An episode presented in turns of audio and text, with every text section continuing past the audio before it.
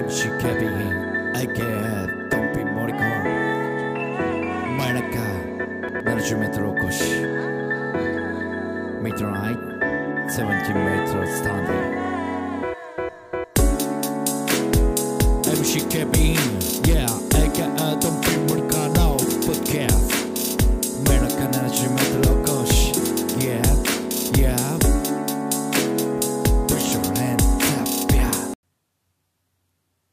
MC ケビン AK ドンピー森川でございます。真夜中 70m お越しでございます。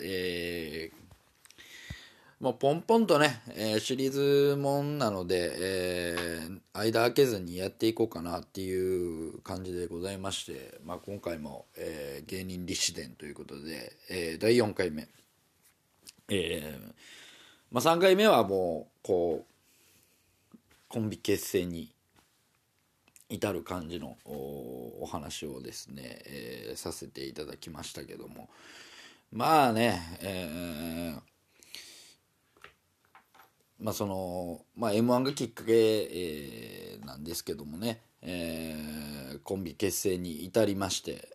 まあ、最初は台風11号というコンビ名で、まあ2年ぐらいかな、まあ、やってたんですけども、まあ、当時だから、まあ、養成所に入る前の、話で、まあ、22の時ですかね、22の時かなで、まあまあ、同居人が相方っていうことでね、で当時のパワーバランスって、まあ、100-0ぐらいの感じだったんですね。まあ、ネタは上水くんが書いて、まあ、しかも、まあ、上水くんが思う、感じをそのまま伝えられるとで、やっていくで、まあ、当時、まあ、僕はビデオカメラを持ってたんで、まあ、ネタをこう作っては撮ってで、まあ、見てここが違う、ああ違うっていうのを、まあ、ジョーズィー君が言うてで、まあ、僕が、まあ、それに、まあ、対応するというかね、ああ、まあ、分かったみたいな、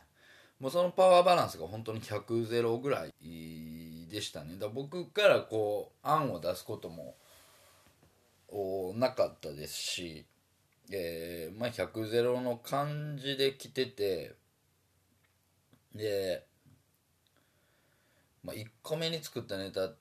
てやっぱり強烈に覚えてて、1個目がね、運動会を在大言うと思ったどんな髪型やね、ほんまに題材にしてです。運動会を題材にするとで、まあ、運動会で、まあ、よくアナウンスがね、赤組頑張ってください、白組頑張ってくださいみたいな、まあまあ、その運動会のかけっこ障害物競争の実況を、まあ、ジョーズィー君がして、まあ、僕が、まあ走る役でまあ、そのアナウンスが、まあ、ボケていくっていう感じですね。で、まあ、前走者からこう前走したのな障害走なんで、まあ走るとこから始まって、まあ、僕が、まあ、こう走っててまあ、バトンを持ってると思ってたら、まあまあ、それがちくわだったみたいな、何も足してんねん、なんでちくわで走ってんねんみたいな感じですね。まあ、まあ、そういう感じのネタが、まあ、1回目というか初めて作ったネタがそんな感じだったんですけども、まあね、友達関係に見した時にはやっぱりそんなにまあ反応は良くなくて、うん、まあまあ素人のまねっこみたいな感じですからね、始めた当時はもう漫才の間の字もわからない部分もありましたし、まあ当時はそれが面白いと思って、作ってたわけですけども、まあ 3,4 年経って養成所に入る時ぐらいにそれを見返した時にはあやばいなって思うぐらいのまあ精度ですよ。まあそりゃそうですけどね。でもまあ当時はやっぱりまあ尖ってるっていう言い方もまあ変な尖り方してたなとは思うんですけどもね。なんかで僕が23か4 24ぐらいかな、24ぐらいの時に、まあ、家の近くの、まあ、イタリアン居酒屋みたいなところに、まあ、オープニングスタッフとしてバイトをさせてもらえ、まあ、バイトでね、オープニングスタッフとして、バイトさせてもらってたんですけど、でそこの店長さんが、まあ、店長さんというかオーナーシェフなんですけど、まあまあ結構そういうことが大好きだっていうことで、まあなんかいろいろとなんかこう、じゃあ週1回うちでネタしたらええやんみたいな感じで言ってくれて、今考えたらめちゃめちゃありがたいですけどね、本当に、そういう場を提供してくれてっていう、うん、で、まあ、そこで週1回こう漫才をする日々が続くんですね。で、まあその時ジョージー君はもう尖りに尖ってたんで、まあまあそんなんもなんかこう、なんていうんですか、やっぱり自分らが面白いって思うもんで、やっぱりまあ普通飯を食べに来てもらって、ご飯を食べに来てお酒を飲んでワイワイする場でね、まあまあ盛り上げる感じですけど、やっぱこっちはちゃんとネタを見てもらいたいみたいな葛藤もありまして、でやっぱり、まあ、僕は従業員として働きながら、まあ、その時間だけこうネタをさせてもらって、また従業員に戻るわけですよ。やっぱそこのこう、まあ、オンオフの切り替えもありつつも、やっぱりどっかでね、従業員としての立ち振る舞いっていうのはね、あるんで、やっぱりそのお客さんが来た時にですね、まあそんなまあ存在に扱えないっていうのはありますありますっていうか、それでまあネタをしてたっていうのはあるんですけど、やっぱりジョーゼイ君はね、別に店のお客さん関係ないし、だから俺はこれやらしてくれるって言ってるから、まあ、やりに来てんねんみたいなね、感じで、ネタしてて、でなんかこう、まあでもなんか本当にそこのオーナーさんはそのジョーゼイ君もね、まあ、すごいなんかこう、なんかあったら店の飲み会あったら連れてきたらええやんとか言って、まあ、やっぱり僕らなんかちょっと変わってるんで、そういうのもあんまりこう、ねえ、いやめんどくさいわっていうような感じはあったんですけども、まあそれでもね、まあ、お世話になってるからみたいなんで渋々来てたりはしてたんですけども、まあでもやっぱあの時のね、そのまあしゃあないですよね、若いから、うん、でまあなんていうんですか、まあ尖ってましたし、でその間オーディションとかも受けたりしてたんですけども、まあオーディション受けんのもやっぱりゴングアウトでね、まあ2分間のネタですけども、面白くないって作家さんが判断したら、そこでもう切られるっていう、ようなオーディションのシステムだったんで、ちゃんとネタをさせてもらうっていうのがやっぱりなかったですし、で、まあ、その後ダメ出しを聞くことも最初はなかったですもんね、やっぱり1年2年ぐらいは。うんで、まあ、そんな毎回毎回オーディションを受けてたわけじゃなくっていうのはあって、まあ、ちょっとやっぱりどっかでなんかこう、まあ、だいぶ頭痛かったと思いますよほんまに、うん、痛かったなと思いますし、まああの時にたらればですけどもね、ちゃんとしてればなっていう、まあ、ところも、まあ、若干あったりはしてました。で、まあ、2年ぐらいなんかダラダラやってたんですけど、1年半ぐらいで、まあ、僕は多分その店辞めるのが1年半ぐらいかな。でそのタイミングがね、やっぱりね、なんていうんですか、こうコンビ仲としての悪さが露呈して、ネタを作る時期が半年ぐらいなくなったんですよ。でまあ、同じ家でしたけども全く喋らんようになったりして、で僕はそのタイミングでなんか親父のまあ、会社といいますか、親父の働いてる、まあ親父が社長だったんですけどね、まあ魚の卸売市場でマグロを売ってたんですけど、まあ、そこでちょっと手伝ってくれへんかみたいなタイミングがありまして、でそのイタリアンの居酒屋も辞めることになったんですね。ほんでネタはどうすんねんみたいな、まあ、それもちょっとみたいな感じでね、言って、まあそのオーナーさんにはその仕事のことを原因でね、ちょっとやめさせてくださいっていう風な話をするんですよ。まあでも直接的な原因としたら、ジョーゼイ君と全く喋らないような時期が来たんですよ。うん、でそっからなんかまた変な方向に行ったっていうか、まあ、名前を変えようみたいな、台風11号っていう名前がもうちょっと嫌やみたいな、まあまあでそこで彼が提案してきたのはなんかね、ゴールディープロジェクトっていう名前にしようみたいな、まあまあなんかもうその辺をもうパワーバランスも 100-0 でしたしね、もう何も思えへんかった何も思えへんかったっていうかね、別に何もその名前に対しての愛着もなかったし、まあ、僕の中では台風11号っていう名前が結構気に入ってたんで、なんでなんやろみたいなところが若干出だしてきたんですよ。でパワーバランスも 100-0 は 100-0 ですけど、自分の中でこうもうなんかモヤモヤっとしてた部分とか、まあアイデンティティみたいな、芸人としてのねアイデンティティみたいなのが芽生えだして、俺は本来こういうことがやりたいわけじゃないなっていうとこもあったんですよ。でまあそれが養成所入る1年前ぐらいになんかこうね、いろんな漫才の形っていうのを試してて、まあ、それこそなんかこう当時登録できるような、機械でこうなんかいろいろ撮ったりして、まあ言うたらギターとかに使うエフェクターとかを使って、まあ、マイク通した時にディレイって言ってね、なんかワン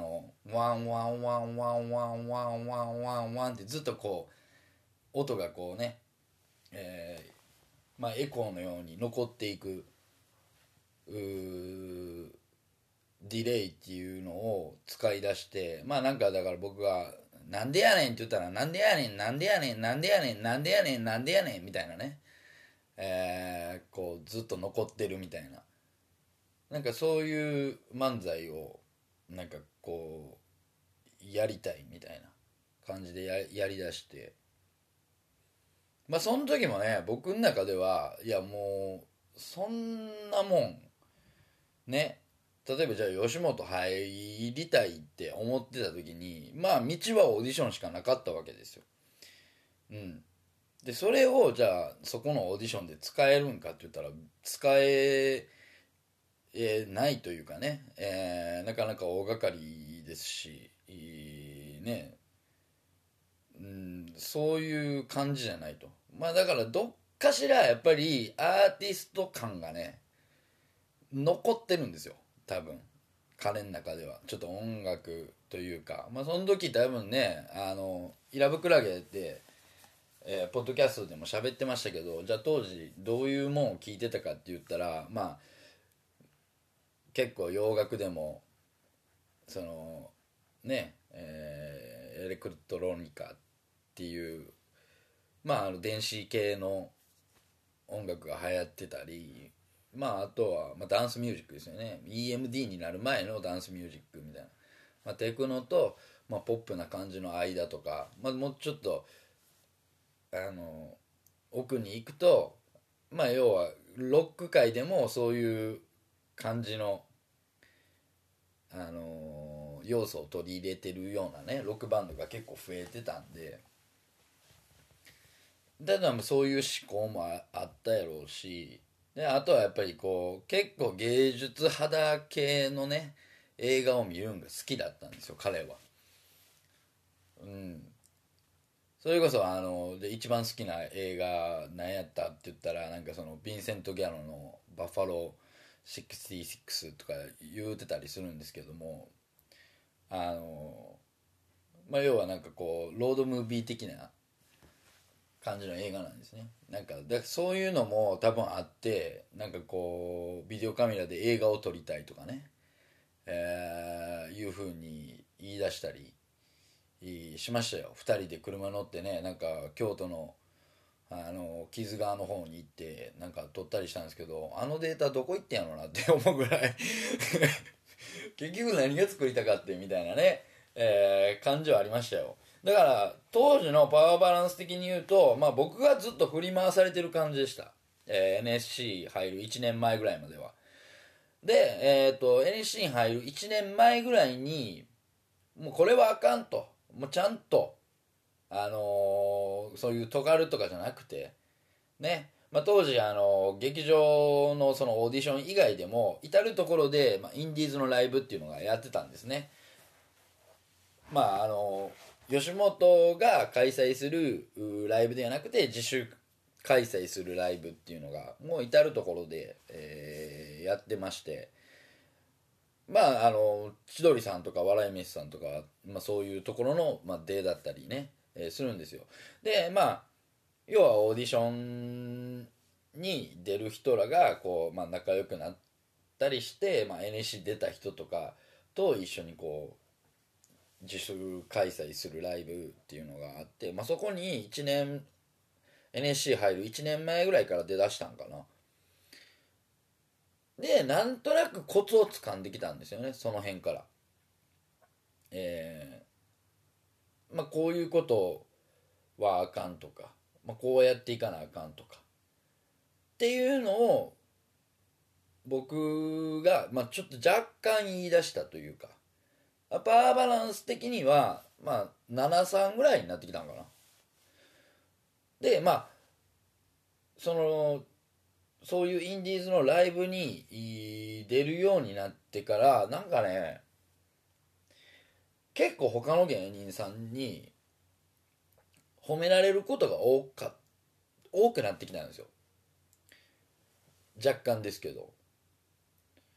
でまあ笑いもなんかこうやったら取れるなっていうのもなんとなくその場の空気で、分かるようになってきた。まあそれは僕がツッコミだからっていうのはあるんですよね。はい、今までは上水くんのボケしか見てなかった部分が、まあ、例えばそういう自主ライブで、まあ、コーナーとかをするのに、まあ、ツッコミですから。まあ、回しの役になったりするんですよね。でまあ回しの役で、突っ込んだり、まあ、あとは逆ですよねそのボケ側に回る時もあると。そういうコーナーではツッコミだけれどもまあまあこう10人ぐらいの芸人さんと1人回しがおって、まあ、こういう、まあ、モノボケであったりエピソードトークであったりみたいなね、まあ、いわゆるボケの方に回るっていうのもあったので。まあ、それで、まあ、若干こう分かるようになってきたと。ただ僕はそのタイプ的に、ネタを書くタイプではないんですよ、うん、なんかこう例えばじゃあ1個の発想があったところに対しての広がりを見つけていくっていうのはできるんですけど0から1を作るのが非常に下手というか、まあ、得意ではないいい感じで。でまあその NSC に入る前ぐらいまではどれぐらいなんか結構言われたんですよもうボケとツッコミ入れ替えたらとね。まあそれはどっちかというとまあ僕がおちょけのタイプなんで、まあ、ボケっぽいと。でジョージー君は言うたらもう松本人志信者ですからもうこう淡々とボケたいとね、そういうなんかこうちょけるとかじゃなくてこう淡々とボケていきたいみたいな、うん、感じなんですね。だからそのタイプ的には逆なんじゃないかなと。まあただ彼がツッコミをするっていうのはまあ嫌だったと。まあそれを今言うたら、いや俺はできへんかったもんツッコミみたいなことをね言うんですけど、逆にその当時いやツッコミって努力やからみたいなことをねずーっと言われてたんで、こいつは何を言うてんねやろなっていう時期はねもうありましたよ、うん、本音を言えばね、ほんまにこいつ何言うてんねやろなみたいな、別にボケがやりたいっていうわけじゃないですし、でもなんかそういう提案があった時に1個いいんじゃないかなって思った時はなんかでも俺ツッコミできへんからで、例えばじゃあ僕がボケ主体にのネタにを作った時にはだツッコミをせずになんかそれに乗っかるみたいなね、ことじゃないと無理みたいな、だそこでの葛藤っていうのは結構あったんですね。でまあそういうインディーズライブを、まあ、1年ぐらいで続けてて、ほんでオーディションも1回2回なんか最後までネタをやらせてもらった時があったんですよ。でなんかちょっとね尖りも取れてきてダメ出しを聞くようになったんですよ。でダメ出しを聞いた時にまあ結構有名な作家さんですよ、今も現役でやられてる作家さんでね、なんかこうその時に言われた言葉っていうのが多分彼の中でこうポンと何か弾けたんでしょうね。あ、こういうことを言ってくれる。で確かねその時にダメ出しで言われたんが君ら NSC 行ってないやろみたいな。うん、だからやと思うでみたいな感じのことはね言われたんですよ。まあ、その意味って今まで否定してきたわけじゃないですか。 NSC 入らんでも別に、オーディション受かったら芸人になれんねんからみたいなね、ところはあったんですけど、やっぱり自分自身らで見出すことができなかったっていうところもあったりして、で NSC に行くことに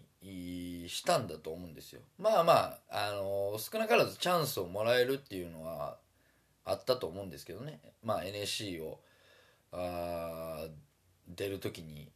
うん、なんかこう用意されてる舞台であったりっていうのがまああると、まあ、それはNSC 卒業してからまあ3年以内の子らが出れるような舞台があるっていうのはもう1年前ぐらいにリサーチで、分かってたんですね。なんで、まあ、そういう、まあ、チャンスも広がるというところで、まあ、NSC に行こうじゃないかなと決断したのが、ちょうど25の時だったんですね。だから3年ぐらいなんかこううだうだやってた時期があったんですよね。うん、で25の時に NSC の門を叩きます。まあ、それが NSC31 期でした。で、やっぱりね思ってた感じとは、まあ、若干違うというか、なんかもうそうならず者が多いと思ってたんですけど、いや結構やっぱりまあ厳しくなってきてる時代ではあったんですよ。統率するというか吉本側がね、例えばじゃあね今売れてはる芸人さんの時代の NSC ってやっぱりもう結構荒れてるというかですね、まあなんかそこまで、だったのどこからが変わってきたんですかね。多分20期あたりだと思うんですけどもね、うん、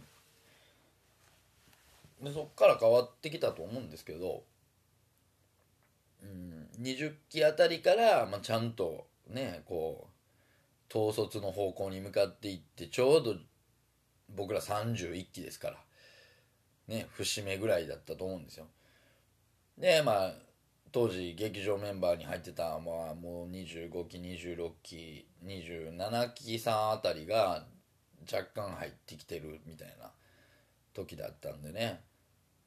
で、まあ、僕らが入って、うん、でまあその NSC の、 あの面接があるんですけどね、最初に、まあ、入学をする前ですよ、面接の時にまあなんか自分が一番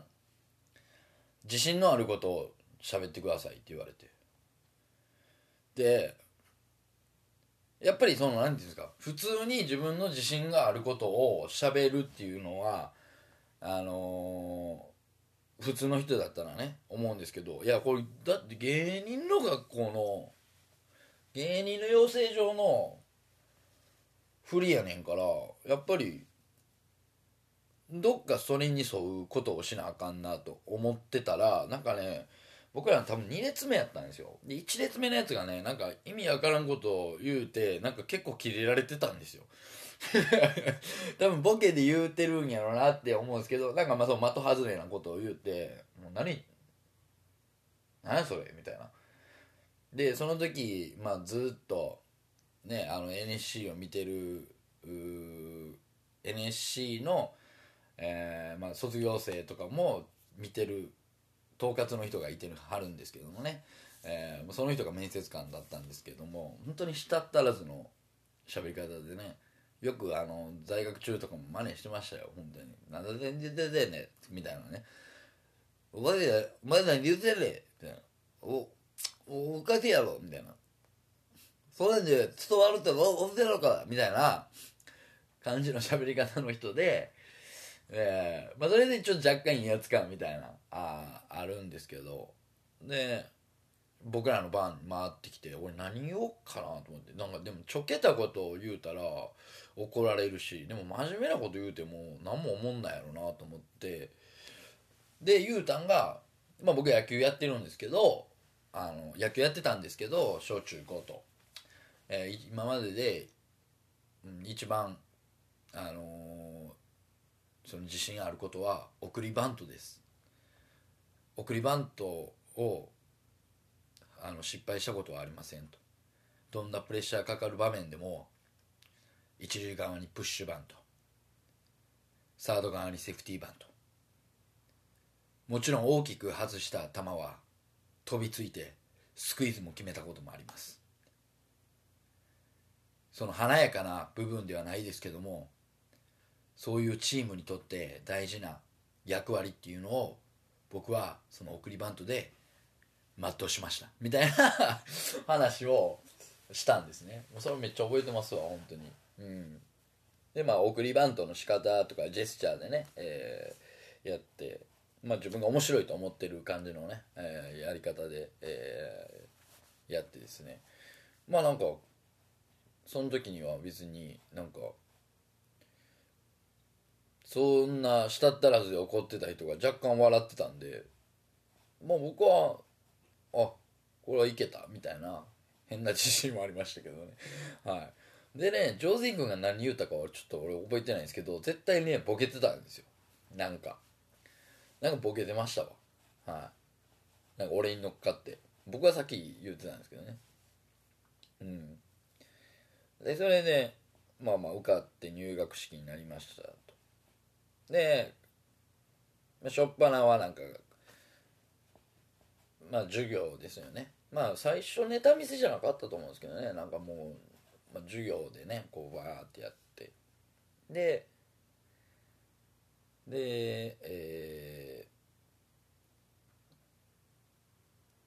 最初のネタ見せやった時になんか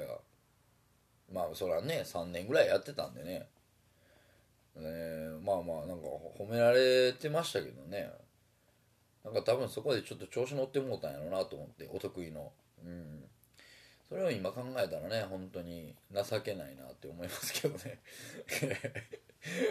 そりゃ3年ぐらいね言うたらスタートライン切ってんねんからみたいな。それはうまくておかしい、うまくなかったらねおかしいし、うん、その中でも別に飛び抜けてたわけじゃないんでね、まあ、そんな感じでね結構調子乗ってたなと思いますよ。でその時ももう僕ロン毛で、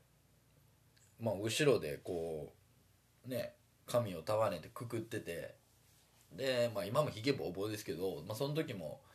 あごひげを1000人かっていうぐらい若干バーって伸ばしてたんですよね。で結構なんか、うん、言われてたんですけども、はい、まあ、そっからねこう NSC の、1年間が始まるみたいな感じでございまして、いや本当にいろいろありましたよ。でまあ NSC 入る時にはもうパワーバランスは50/50ぐらいにはなってたんですね。まあそこからでしょうね、本当にこうなんていうんですか、こうパワーバランス的なもん、まあ、別に 100-0 が悪かった良かったとかではなくて、だんだん僕がものを言うようになってきてですね、でまあ彼の自信といいますか、なんていうんかな、その芸人としての資質的なところが、もうちょっとこうねよいしょしといたらよかったかなって思ったりはしたんですけどもね、今となっては、なんかもうちょっとうまいこと言ってたんかな。でもやっぱり焦りますよね。もう3年やってこのラスト1年 NSC 入って、勝負だと、ここで結果残されへんかったらやってる意味はないなみたいな覚悟で入ってたんで、やっぱり、焦りもありましたし、その上にいて当然というか、その NSC 内ではね行って当然だと。でまあいろいろあるわけですよ。で夏ぐらいにクラス分け、まあ、これが、まあ成績といいますかね、まあ、要はまあある程度形になってるやつらが、上位のクラスになるんですよ。でまあ A、B、C と分けられるんですよ。でまあ C クラスがまあほとんどで、 B クラスは2つ、そして A クラスは1つと。で A が10組ぐらいで、まあ、B も10組ぐらいの2クラスみたいな、まあ、合計と言うたら30組ぐらいがその中のヒエラルキーで上になるわけですよ。でやっぱり B は A にまあなんかこうね、対抗心もやすし、 A はやっぱりなんかこう A でね、上から見下ろすというか。で僕らは B だったんですけど、まあ、そこでね若干ねやっぱり思うわけですよ。 B かと、A じゃなかった。で、まあ、その ABC の他に、まあ、選抜クラスっていうのがあるんですよ。で、まあ、その当時講師が、7人ぐらいおって、でまあ各クラスにこう選抜で呼ばれると、まあ、大体が BA の面々でね、構成される、まあ、その先生のお気に入りをこう引っ張ってくるんですよ。で、まあ、C クラスからも、まあ、その先生の中のお気に入りがおったら、まあ、引っ張ると、まあ、そういうやつは大体 B とか A に上がってくるんですけどね、で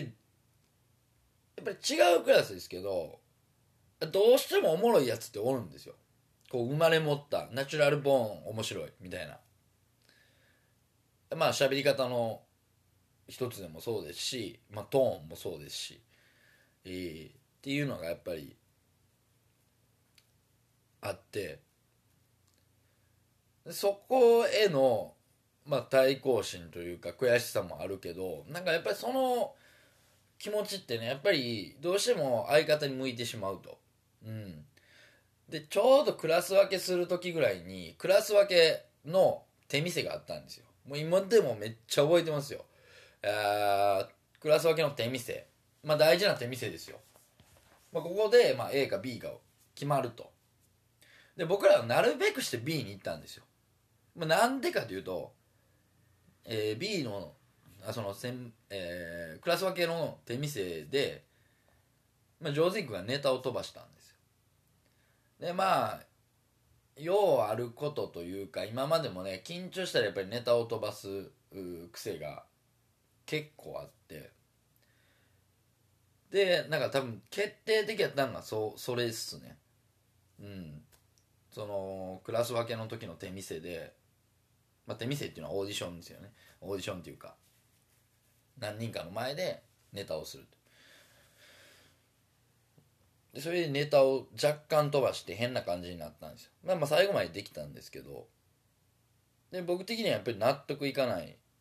納得いかないというかね、なんで飛ばすねんってなるじゃないですか。まあなんで飛ばすねんっていうのもね、飛んだからしゃあないやんっていうのはあると思うんですけど、その辺からやっぱりねこうなんでは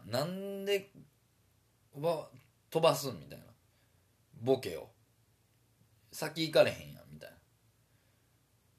いな。それで空気もねやっぱり絶対変わりますし、たかがお客さん入ってないですよ、ネタ見せですよ。うんでネタ飛ばすとか、うん、やっぱり僕の中でねこういろいろ不満も溜まってきてた部分もあって、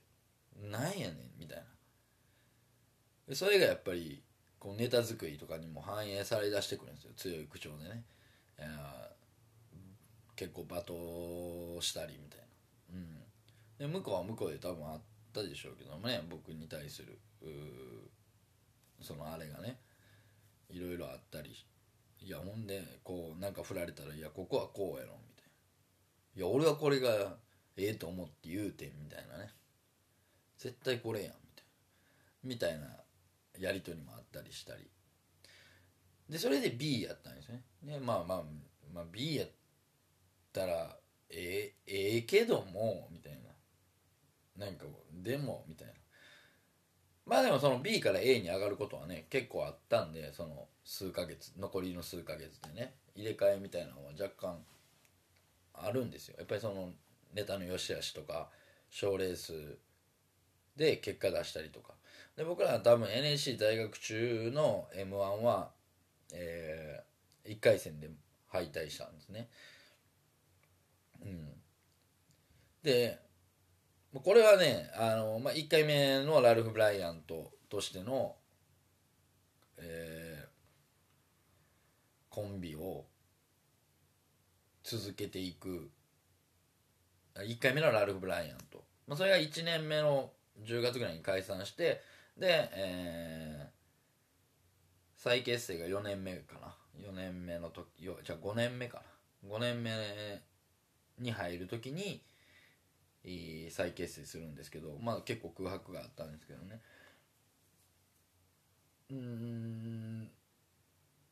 まあそのどっちにしてもですよね、そのどちらでもやっぱりその傾向が強まったというか、やっぱりどっかしら他のコンビ見て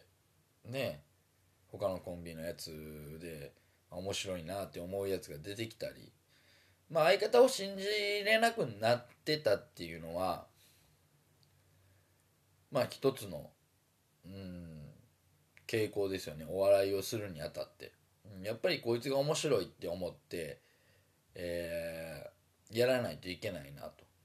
僕は面白いとは思ってるんですけども、やっぱりその面白さの伝え方としての違いとか、こうやったらええのになっていうところで妥協できなかったりとか、まあ妥協という言い方もあれですけども、まあ自分はこうなんだっていうところですよね。まあ、それがやっぱりそういう緊張しいっていうところもね、上がり症っていうところもありましたし、ネタやっててヒヤヒヤするみたいな感じもあったり、で俺の振りがなんかねこういう振り欲しかったのにみたいなのがあったりね、するわけなんですよ。だそれがねやっぱりできないみたいな、感じはありましたけどね。それはすっごいありましたね、ほんまに。結局そこなんかなっていう。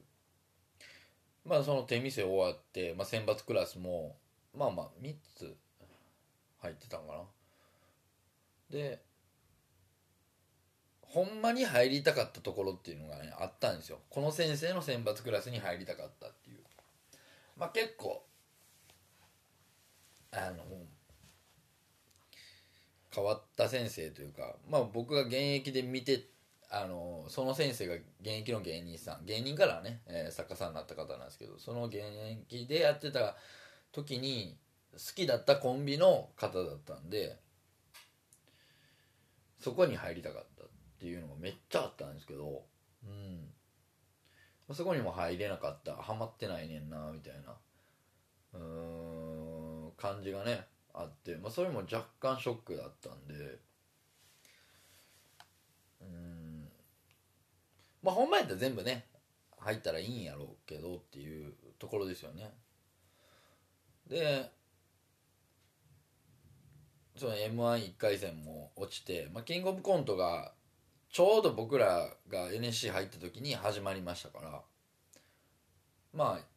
1回戦受けて、コントも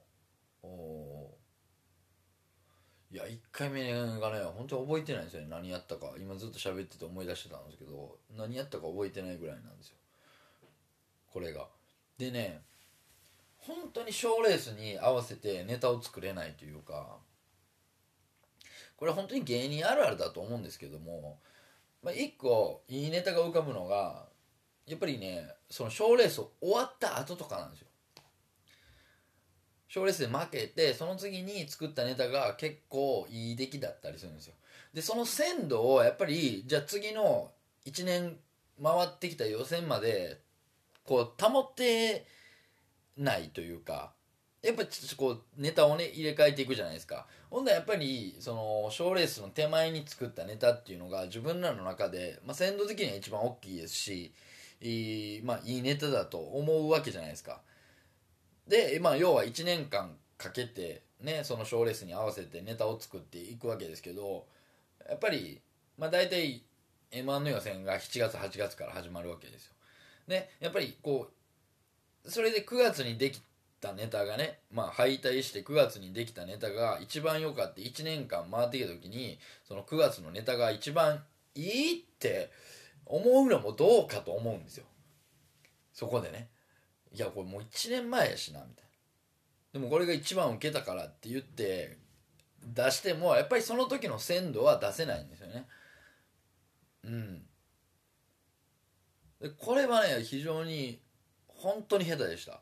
でうまい子っていうのはやっぱりその賞レース前に勝負ネタができたりするんですよね。